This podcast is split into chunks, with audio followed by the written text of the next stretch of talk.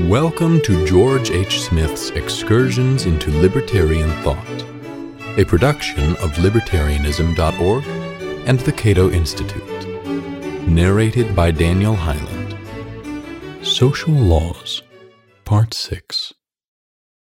In Part 5, I quoted Ludwig von Mises as saying that it is uncontested that in the sphere of human action, social entities have real existence.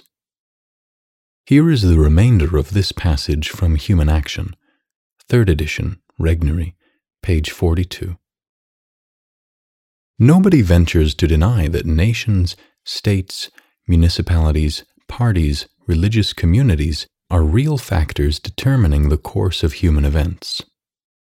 Methodological individualism, far from contesting the significance of such collective wholes, considers it as one of its main tasks to describe and to analyze their becoming and their disappearing, their changing structures and their operation. And it chooses the only method fitted to solve this problem satisfactorily. As indicated by this passage, Mises saw no conflict between methodological individualism on the one hand and conceding the reality of institutions and other collective wholes on the other. This position is consistent with that taken by most major defenders of methodological individualism.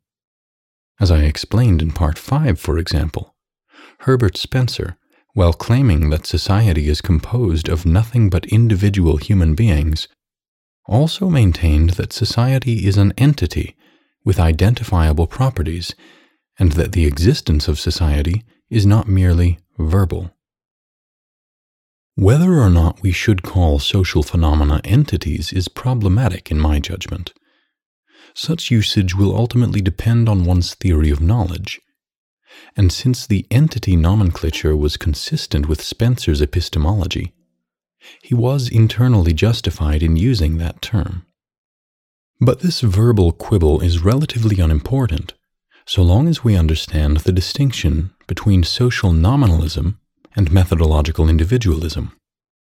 The methodological individualist need not and should not retreat into the nominalist claim that society is merely a name without any objective counterpart in the external world. As I wrote in a previous essay, methodological individualism does not mean that only the individual human being is real, or that social phenomena do not exist. It says only that the individual is able to think, feel, and act. We can impute thoughts, purposes, and values only to the singular human being. When we apply such terms to society, we enter the domain of metaphor. However, this does not mean that society is not real or cannot be said to exist in some fashion. Many things exist that cannot think, act, or feel. A society, as I said, is more than an aggregate of individuals. A society of ten people is more than a mere group of ten people. A society consists of those people and their institutional relationships. If by a society of ten we mean those ten plus their patterned interactions, then the society of ten may be said to exist not apart from the ten who comprise it, but in addition to those ten, separately considered. The central tenet of methodological individualism, according to Mises, is that all actions are performed by individuals. Or, in the words of Karl Popper, The Open Society and Its Enemies, 5th edition, volume 2, page 98. Social phenomena should always be understood as resulting from the decisions actions, attitudes, etc., of human individuals. And we should never be satisfied by an explanation in terms of so called collectives, states, nations, races, etc. Classical liberals have been criticized for their view that the individual is the ultimate unit of explanation in the social sciences, and that social institutions can be explained solely in terms of the beliefs and actions of individuals. Methodological individualism was taken for granted by most 18th century social philosophers, especially Adam Ferguson, Adam Smith, and other Scottish thinkers. It was not until the 19th century that various types of social holism challenged this view. Social holism has been defended from various perspectives, but generally speaking, it is the doctrine that social wholes cannot be solely and adequately explained in terms of the actions and beliefs of individuals. Holism, according to a popular if simplistic definition, is the doctrine that a social whole, e.g., an institution, is more than the sum of its individual parts. Or alternatively, that the whole is in some way prior to the individuals who comprise it. Some holists, such as Emil Durkheim, whom I shall discuss in a subsequent essay, have compared social phenomena to the emergent properties produced by a chemical reaction. Under certain conditions, two parts of hydrogen will combine with one part of oxygen to form water, thereby creating a new substance with emergent properties that are qualitatively different from those of its constituent elements. According to this argument from analogy, individual human beings are atoms which, when combined in a particular manner through interaction, produce social molecules with new and unique characteristics. John Stuart Mill, A System of Logic, 8th edition, 1882, Book 6, Chapter 7, had this to say about the chemical method of reasoning in the social sciences. The laws of the phenomena of society are and can be nothing but the laws of the actions and passions of human beings united together in the social state. Men, however, in a state of society, are still men. Their actions and passions are obedient to the laws of individual human nature. Men are not, when brought together, converted into another kind of substance with different properties, as hydrogen and oxygen are different from water. Human beings in society have no properties but those which are derived from, and may be resolved into, the laws of the nature of individual man. Mill's argument overlooks a major form of holism, which does not claim that individual human beings are qualitatively transformed by social interaction. Holists more often contend that human interaction generates social wholes or institutions which differ qualitatively from the individuals who comprise them. Mill has been criticized by other methodological individualists for his supposed defense of psychologism. This is the label given by Karl Popper to the view that all social phenomena can be explained in terms of the intentions, purposes, and motives of individual human beings. Although psychologism rightly insists that we must reduce the actions and behavior of collective entities to the actions and behavior of individuals, it erroneously maintains that such explanations must be psychological, i.e., that they must ultimately refer to the conscious states and dispositions of acting agents. This is a serious error, because many social institutions are not consciously designed but emerged instead as the unintended consequences of human action. Thus, psychologism, though a species of individualism, should not be confused with methodological individualism per se.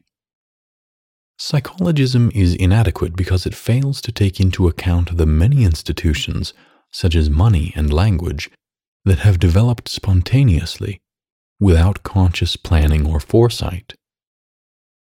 To say that all institutions are the result of individual actions and beliefs is not to say that all such institutions are the product of deliberate planning or design. As Adam Ferguson, an essay on the history of civil society, put it in 1767, mankind, in following the present state of their minds, in striving to remove inconveniences, or to gain apparent and contiguous advantages, arrive at ends which even their imagination could not anticipate, and pass on, like other animals, in the track of their nature without perceiving its end. Every step and every movement of the multitude, even in what are termed enlightened ages, are made with equal blindness to the future. And nations stumble upon establishments which are indeed the result of human action, but not the execution of any human design. We are deeply indebted to Adam Ferguson, David Hume, Adam Smith, John Millar, and other luminaries of the Scottish Enlightenment for our understanding of unintended consequences and their role in the development of unplanned social institutions. And it is scarcely coincidental that those sociological pioneers were methodological individualists. None would have seriously entertained the notion that social phenomena are anything more than individuals and their recurring, patterned relationships. If theories develop in response to unsolved problems, if they are attempts to answer difficult questions, then we may say that modern social theory arose with the desire to explain the origin and development of undesigned institutions. In 1882, Carl Menger, Investigation into the Method of the Social Sciences, phrased the most noteworthy problem of the social sciences as follows How can it be that institutions which serve the common welfare and are extremely significant for its development come into being without a common will directed toward establishing them? Karl Popper noted that an action which proceeds precisely according to intention does not create a problem for social science.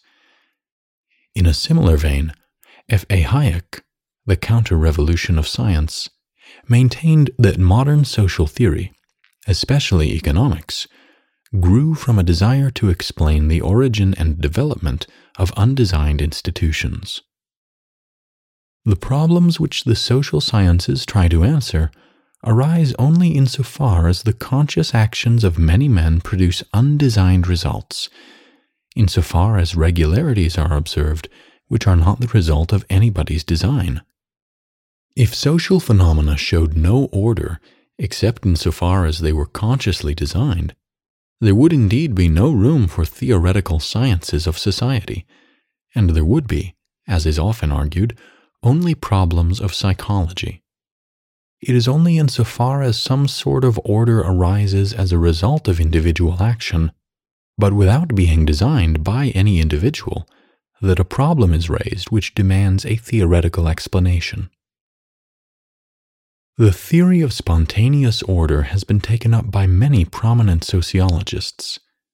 As we see, for example, in Robert Merton's empirical functionalism and in Anthony Giddens' theory of structuration. It was also explored extensively by three classical liberals over the past three centuries Adam Smith in the 18th, Herbert Spencer in the 19th, and F. A. Hayek in the 20th. The significance of spontaneous order theory for methodological individualism is that it offers an attractive third alternative to the extremes of psychologism and holism. The methodological individualist can readily admit that social institutions result from something more than individual actions, if by this we mean the intended outcomes of such actions. We may also speak of institutions as possessing emergent properties, if by this we mean properties that emerged spontaneously, quite apart from intentions of individual actors. Thank you for listening to Excursions. To learn more about libertarian philosophy and history, visit www.libertarianism.org.